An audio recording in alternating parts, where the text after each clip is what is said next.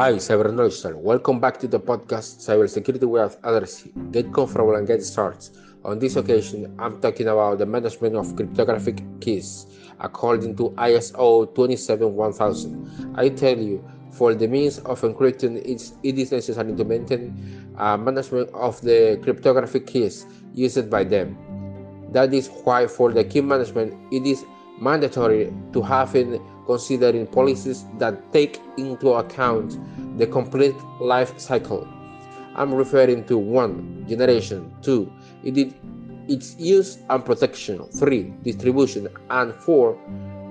Renewal or destruction. On the, other, on the other hand, and not least, to for cryptographic key management to be successful, it is necessary to determine the activation and disactivation dates to reduce risk. Obviously, this must be subject to a risk assessment.